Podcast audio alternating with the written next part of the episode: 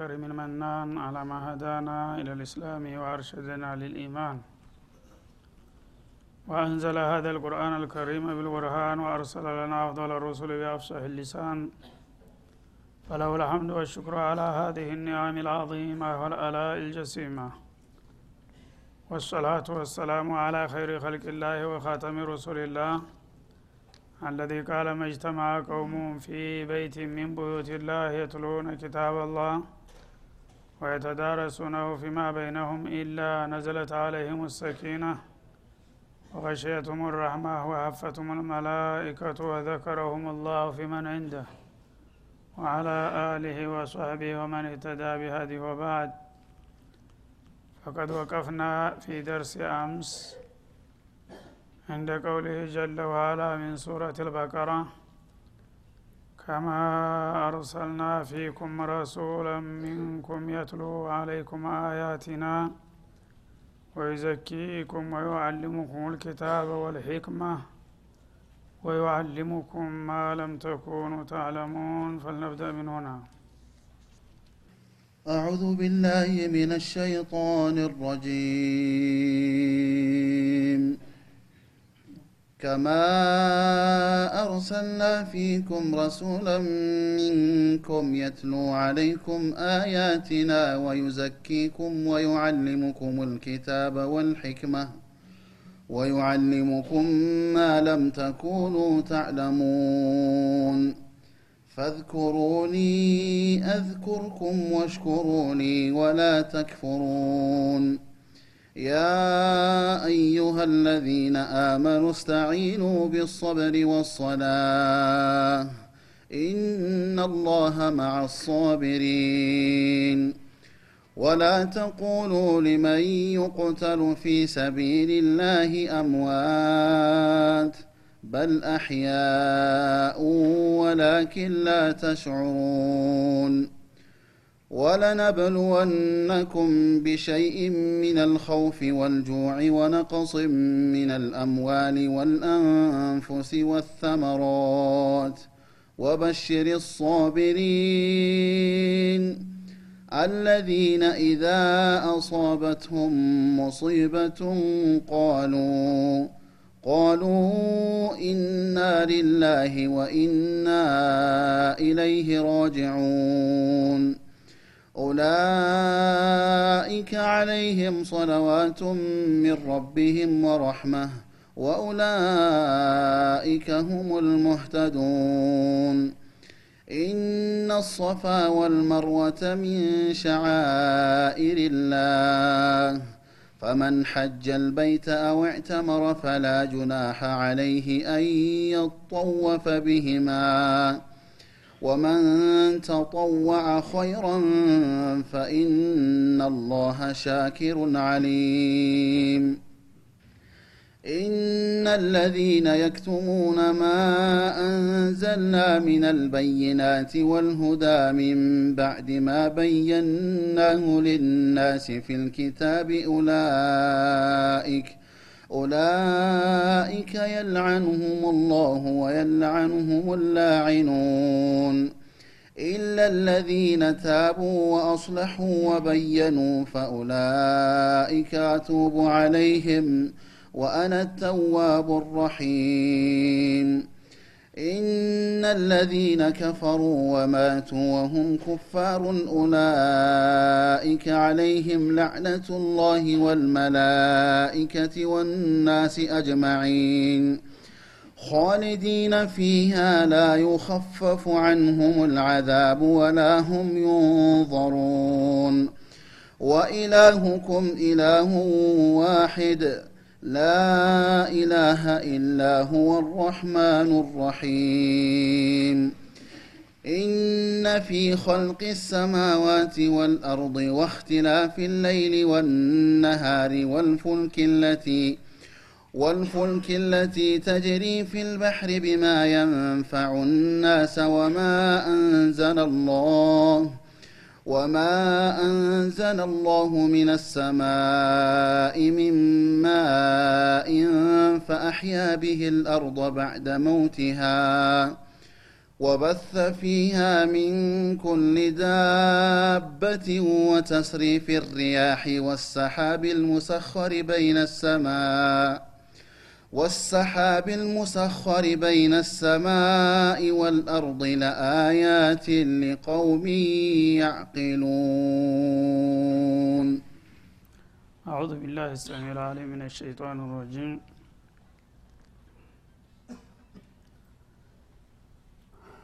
يقول الله سبحانه وتعالى كما أرسلنا فيكم رسولا منكم አላህ ስብሓናሁ ወተላ ስለ ቂብላ መዛወር በተመለከተ ተደጋጋሚ አያቶችን በመደርደር ላይ እያለ ወቅቱ አልቆ ነበረ። በመሀል የቆም ነው ህክማውን እየገለጸ ቂብላ ለምንድን ነው ከአንዴ ወደ ሁለት ጊዜ የተለያየ አቅጣጫ የያዘው? የሚለውን ነገር ምክንያታዊ መሆን ስላለበት ፊትና ነውና አንድ ሹብሃ ሲመጣ በዲን ሰዎች ይጠራጠራሉ። ሰይጣን ቀዳዳ ስለሚያገኝ ለምን እንዲሆነ ለምን እንደሃለ የሚል ነገር ስለሚነሳ ደጋግሞ ነው ያሰመረበት ጉዳዩን ማለት ነው። እና ወሚን ሀይቱ ከረጅተ ወሚን ሀይቱ ከረጅተ ወሚን ሀይቱ ከረጅተ ሶስት ጊዜ በተደጋጋሚ ለነቢዩም በተናጠል ለኡመቶችም እንደዛው ደጋግሞ ነው ያአከደው ይሄ የሆነበት ምክንያቱ አንደኛ ነስህ መሰረታዊ የሆነ ነስህ የተጀመረው በእነዚህ አያቶች ነው። ታሁን ቀደም ከሁለት ገጽ በፊት ማነንሰህ ሚን አየትን አው ኑንሲሃ ነእቲ ቢኸይር ሚንሃ አው ሚትሊሃ? የሚል አሳልፈን ነበረ። ማንኛውንም አንቀጽ የምንቀይረው ወይም ከሱ የተሻለ ወይም ቢጤውን በመተካት ነው ሲል ነስህ እንዳለ ጠቁሞ ነበር። የሁዶች ደግሞ ይህንን አጋጣሚ ተጠቅመው ጌታ አንድን ውሳኔ በሌላ ውሳኔ የሚሽርና የሚቀይረው ለምንድን ነው ሰው ስለሚሳሳት ስለሚረሳ ያላወቀውን እንደ አዲስ ስለሚያውቅ ነው። እሱ ግን ይሄ ሁሉ ችግር የለበትም። እና የጌታ ቃል ቢሆን ኑሮ ሊሻር ሊቀየር ባላስፈለገ ነበር የሚል ውዥንብር ፈጠሩ ያነ አላህ ስብሓናሁ ወተላ እንዳውም ባይገርማችሁ በእናንተ ጉዳይ ይጀምራለሁ አለ። እናንተ ቤተል መቅዲስ ብቻ ነው ትክክለኛው ህጋዊ ቂብላ ትላላችሁ? አይደለም። በእሱ ላይ እንጀምራለን አለና ነቢዩም መጀመሪያ ወደ መዲና ሲሄዱ ለ16 ወይም ለ17 ወራት ወደ ቤተል መቅዲስ ዙረው እንዲሰግዱ ሲያዛቸው ከዛ ቆይታ በኋላ ፈወሊ ወጅሃ ከሸጥር ልመስጅድ ልሐራም ከአሁን ጀምረህ ወደ ተከበረው መስጅድ ፊትክን አዙር። የቤተል መቅዲስ ቂብላነት አክትሟል አላቸው ማለት ነው። ያነ በሁሉም በኩል ብጅታ ፈጠረ። መኮችም የነቢዩላህ ኢብራሂም ካዕባን ትተው ወደዛ መሄዳቸው በጣም ተሰምቷቸው ነበረና ለተቃውሟቸውም እንደ ሙበሪር እንደ ማስረጃ አድርገው እየተጠቀሙበት ነበር። ያው የእብራሂም ተከታይ ነኝ ይላል። የእብራሂምን ቂብላ ሽሮና ቀይሮ ወደ ሌላ አገር ሄደ። ታዲያ የት ላይ ነው የእሱ ነብይነት? እያሉ ላሉ ቧልታ ተመችቷቸው ነበረ የሁዶቹ ደግሞ መጀመሪያ ወደ እነሱ ቂብላ መምጣታቸው ደስ ቢላቸውም ውለው አድረው ግን እንደገና ለስም ማጥፋት ተጠቀሙበት እነ ረጁለ ቀድ ተባ ቂብለ እስተቅበለ ቂብለተና ወሰየተቢዑ ሚለተና ማለት ጀመሩ። ሙእሚኖችም ሰው ናቸውና ለምንድን የቂብላ መቀያየር አስፈለገ? መጀመሪያውኑ ካዕባ ከሆነ የሚፈለገው ለምን ለተወሰነ ጊዜ ወደዛ ዙራችሁ ተመለሱ አለ የሚል ጥርጣሬ ተሰምቷቸው ነበር እንደ ሰው። እምቢ ባይሉም ማለት ነው። ይህን ነገር እንግዲህ ለአንዴና ለመጨረሻ ጊዜ እልባት ለመስጠት አላህ ስብሓናሁ ወተላ በተደጋጋሚና በተደራራቢ አንቀጾች ቂብላው የተቀየረና ውሳኔው በቀጥታ ከሱ የመጣ መሆኑን ለማረጋገጥ ደገመው ሶስት ጊዜ ማለት ነው። አንድ አዲስ አዋጅ በሚወጣ ጊዜ ሰዎች ይደናገጣሉ። ለምን ይሄ ነገር መጣ የሚል ጥያቄ ይነሳል። ያነ ባለስልጣኑ አዋጁን ሲናገር ይህን አንቀጽ ደግመዋለሁ ይላል። አስታውሳችሁ ከሆነ ደግመዋለሁ ያሰምርበታል ማለት ነው። ለምን ያ ነገር ባሉቧልተኞች እንዳይሸረሸርና የተለያየ ትርጉም እንዳይሰጠው ሆን ብለን ያደረግነው ነው። በስተት አይደለም ይሄ የተባለውና በእርግጠኝነት የያዙት ለማለት ማለት ነው። ስለዚህ የቂብላንም ጉዳይ አላህ ደጋግሞ ወሚን ሀይቱ ከረጅተ ወሚን ሀይቱ ከረጅተ የሚለውን የደጋገመውና ኡመቶችም ባሉበት ቦታ ባሉበት ዘመን ሁልጊዜ እስተ አለም ፍጻሜ ድረስ ቂብላቸው ካዕባ መሆኑን ለማስመርና ለማረጋገጥ ነው ማለት ነው። እና ይህን ያደረገበትን መንስኤ ወይም ሕክማ ሲጠቁም ከማ አርሰልና ፊኩም ረሱለን ሚንኩም ይላል። ወሊኡቲመ ኒዕመቲ አለይኩም ብሎ ነበር ቀደም ሲል ባለው አያት ላይ አንደኛ በጥላቶቻቸው የመከራከሪያ ነጥብ እንዳይኖራቸው። ሁለተኛ ደግሞ በእናንተ ላይ ጸጋዬን ለማሟላት እያለ ምክንያቶቹን እየደረደረ እያለ ነበር ወቅቱ ያለቀብን ማለት ነው። እና በጥላቶቻችሁ ለእናንተ መከራከሪያ ነጥብ እንዳይኖራቸው ማለት ለመኮችም ለይሁዶችም ማለት ነው። መኮች ያው ካዕባን ነው የሚያውቁት በቂብላነት ለምን እሱን ትቶ ሄደ በሚል አኩርፈዋል። ብዙ ውዥንብር እየፈጠሩ ነው ያሉት። እና ካዕባን ትቶ ባይሄር ኑሮ እንቀበለው ነበረ እስከ ማለት ድረስ ተናገሩ ማለት ነው። ያ ከሆነ በሉ ይኸው ተመልሶ መጣ ተቀበሉታ ብሎ የሚሉትን ለማሳጣት ተጠቀመበት ማለት ነው። እንደገና የሁዶቹ ደግሞ የእኛን ቂብላት ከተከተለ እንደገና የእኛን ሃይማኖት ይቀበላል የሚል ስላስወሩ እንግዲያውስ እርማቸውን አውጡ። እናንተ አንድ ሰው የሚግባባው አንድ እርምጃ ወደ አንተ ሲመጣ አንተ ደግሞ ሌላ እርምጃ ወደ እሱ ስትቀርብ ነው።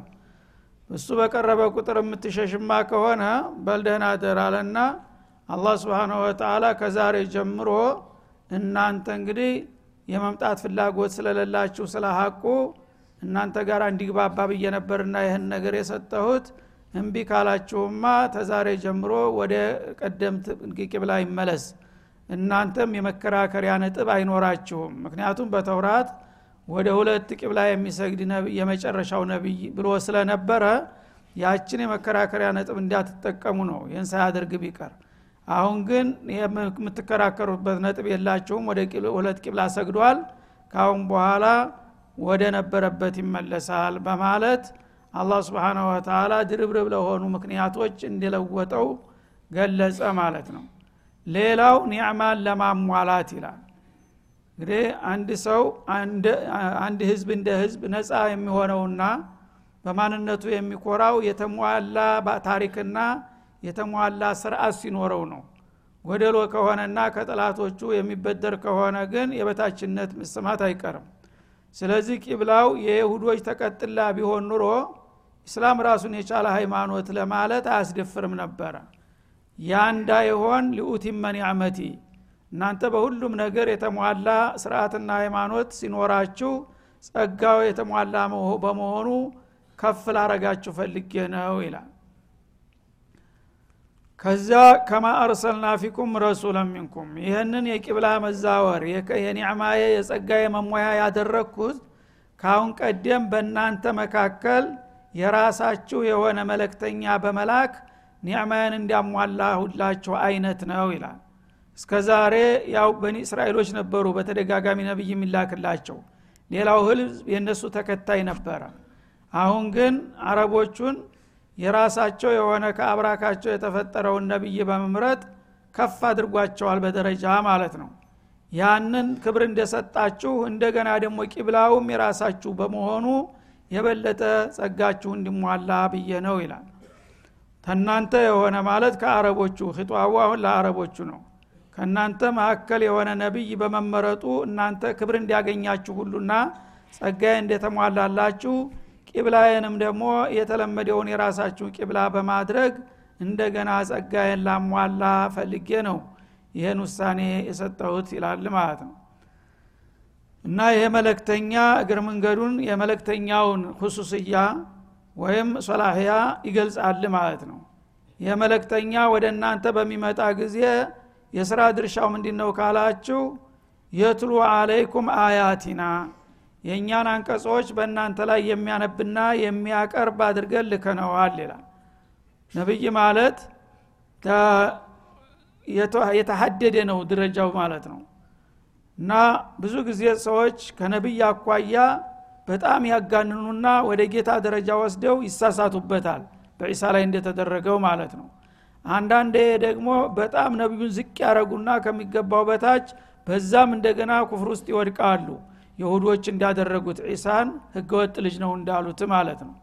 ስለዚህ አላህ ስብንሁ ወተላ በነቢዩ መሐመድ ላይ ማጋነንም ማቃለልም እንዳይኖር የስራ ድርሻቸውን ቁልጭ አድርጎ አስቀመጠው ማለት ነው። መለክተኛ ማለት ከእኔ ከጌታው የተሰጠውን መመሪያ ወደ ህዝቦች አውርዶ ማስተማርና ማስረዳት የጌታን ፍቃድ ማሳወቅ ነው ስራው። ከዛ በታችም ከዛ በላይም አይደለም ማለት ነው። አጋናችሁ እንደ ጌታም አታድርጉት አጋር ወይም ደግሞ ተራ ሰውም አድርጋችሁ ምንም ዋጋ እንደማይሰጠውም አታድርጉ። አላህ ስብሓንሁ ወተላ ቃሉን ምስጥሩን የሰጠውና ተወካይነት ያጎናጸፈው ሰው ከሰዎች መካከል ትልቅ ቦታ አለው። ሁኖም ግን ትልቅ ነው ብለህ ደግሞ አጋነ ወደ ጌታ እንዳታጋፍረው የተላከው መለክተኛ ከኔ የተሰጠውን መመሪያ ለእናንተ ሊያነብና ሊያቀርብ ነው የስራ ድርሻው ይላል። እና አያቲና ማለት ከሊማቲን አልሙነዘላ የተወረዱለትን መለኮታዊ ቃላቶች እያነበበ ለእናንተ መመሪያ እንዲያቀርብላችሁ ነው ይላል ማለት ነው ወዩዘኪኩም እንደገና ደግሞ እናንተን ከተለያዩ አስነዋሪ ባህርያቶች እንዲያጸዳችሁ ነው ይላል። ሰዎች በጃሄልያ ጊዜ ከእንሰሳ ያልተሻሉ ነበሩ። ነውር የሚባል ነገር አያውቁም። አሳፋሪው አስነዋሪውን ነገር ሁሉ እንደ ጀብዱ ይሰሩት ነበረ። መልካሙን ነገር ሁሉ ደግሞ ይጠሉትና ያወግዙት ነበረ። ይሄ እንግዲህ ስርዓት አልበኝነት ነው ብልግና ነው። ከዛ ከመጥፎ ልማዳችሁና ከብልግና ህይወታችሁ ሊያጸዳችሁ ነው የላኩላችሁ ይላል ማለት ነው። ተዝኪያ ማለት ተጥሂር ማለት ነው። ነቢዩ ሲመጡ ይሄ ከሰው ልጅ የሚጠበቅ ነገር አይደለም። እንደዚህ እንዳትል እንደዚህ እንዳትሰራ እንደዚህ እንዳታስብ ብሎ አላህ የጠላውንና የከለከለውን ነገር ሁሉ አሳውቆ ጨዋ ሰው ሊያደርጋችሁ ተዝርክርክነት ሊያወጣችሁ ነው የላኩላችሁ ይላል። ወዩዓሊሙኩም ልኪታብ እና ከጌታ የመጣውን ኪታብ ደግሞ ሊያስተምራችሁ ለፍዞ ወማዕና ቃሉንም ሊያስጠናችሁ እንደገና ምስጥሩንና ትርጉሙንም ሊያስረዳችሁ ነው መልምሌ የራኩላችሁ ይላል። ወለሕክመተ እንደገና ነቢያዊ ጥበብንም ሊያስታጥቃችሁ ይላል። እንግዲህ ነቢዩ አለ ሰላቱ ወሰላም የአላህን መለክት ከማንም ሰው የበለጠ ነው የሚረዱት። ጥልቅ የሆነ ምስጥር ሁሉ ይገባቸዋል እንደኛ ላይ መርላ ሳይሆን ማለት ነው። ስለዚህ ያንን የመጣውን ከጌታ የመጣውን መመሪያ በአስፈላጊው መጠን እየተነተነና እያብራራ ጥበብ የተሞላበትን ትምህርት እንዲሰጣችሁ ብዬ ነው የላኩላችሁ። ወዩአሊሙኩም ምን አስራር ሸሪዓ። እንደገና ደግሞ ከሸሪዓችሁ ምስጥር አስፈላጊውን ሁሉ እንዲያስተምራችሁ ብዬ ነው የላኩት ይላል። ማለም ተኩኑ ታዕለሙን እሱ ባይላክና ባይመጣ ኑሮ እናንተ በምንም ጥናትና ምርምር ልታውቁት የማትችሉትን ጥልቅ ምስጥር ሁሉ ተዱኒያ እስተ ሊያስተምራችሁና ሊያስታጥቃችሁ ነው የላኩላችሁ በማለት የነቢዩ ስራ ድርሻ አለ ሰላቱ ወሰላም ምን እንደሆነ ቁልጭ አድርጎ አስቀመጠው ማለት ነው። ስለዚህ እንግዲህ ይህ ከሆነ የነቢዩ ድርሻ በዚህ መሰረት ከነቢዩ የተቀበልነውን መመሪያ ለመጠቀም የቻልን እንደሆነ ትክክለኛ አማኞች ሆን ማለት ነው። ግን በነቢዩ አምነናል እየተባለ አሁን የመጡላቸውን አላማ ተጥቢቅ ለማድረግ ያልቻለ ሙእሚን ከሆነ የስም ሙእሚን ብቻ ነው የሚሆነው? አላቃችንን ቁልጭ አድርጎ አስቀመጠው። ከነቢዩና ከእኛ መካከል ያለው ግንኙነት እሳቸው ከጌታ የመጣውን መልእክት በቃልም በተግባርም በማብራራትም በማሳየትም በሁሉም ነገር የአላህን ሪሳላ እንዲያቀርቡ እኛ ደግሞ ያንን እንድንቀበልና እንድንከተል ነው የተላኩልህን ማለት ነው። ይሄ ከተሟላ ያው ማሻ አላህ ዱኒያ አኸራችን የተስተካከለ እንደሚሆንና ከጌታችን ጋር እንደምንተዋወቅ ነው። ይሄ ከተጓደለ ግን በዛው በጎደለው መልክ ችግር ይመጣል ማለት ነው። እና በዚህ መልክ እንግዲህ አላህ ስብሓናሁ ወተላ ኒዕማውን እንደለገሰንና ከሌሎቹ ጥገኝነት እንዳወጣን እንደገና ደግሞ ሙሉ የሆነ ዝቀረሽ የማይባል መመሪያ እንደሰጠን ተገለጸ በኋላ እነዚህ ሁሉ ውለታዎች እንደ ዋጋ የማይገዛቸው ናቸው። ስለዚህ ብዙ ጸጋን ስለቸረ ምን ይላል? ፈዝኩሩኒ። እኔ ጌታችሁ ከዛ ከወደቃችሁና ተዘቀጣችሁበት ህይወታችሁ እንድትወጡ ይህን የመሰለ ድርብርብ ጸጋ ለግሻችኋለሁ። አስታውሸ በረህራዬ እናንተም ታዲያ በአጠፋው እኔን አስታውሱኝ። እኔ አልረሳኋችሁም አልተውኳችሁም እናንተም እንዳትረሱኝ አስታውሱኝ ይላል አላ ስብን ወተላ አዝኩርኩም ይህን ካደረጋችሁ እኔ ደግሞ እናንተን በመልካም ወረታ አስታውሳችኋለሁ። የተሰጣችሁን ጸጋ ተቀብላችሁ በአግባቡ ተግባራዊ ካደረጋችሁና ጌታችሁን ካወደሳችሁ ጌታ ደግሞ በአጠፋው አማኝ ወዳጆቹ ናችሁና በመልካም ወረታና በጥሩ ሽልማት አስታውሳችኋለሁ ይላል። ወሽኩሩ ሊ የዋልኩላችሁን ውለታ ሁሉ ምስጋና ለመመለስ ሞክሩ እንጂ አትካ ወላ ተክፍሩን እንዲያትክዱኝ አደራ ይላል ማለት ነው። ይሄ ነው እንግዲህ ከእኛ የሚፈለግብን ማለት ነው።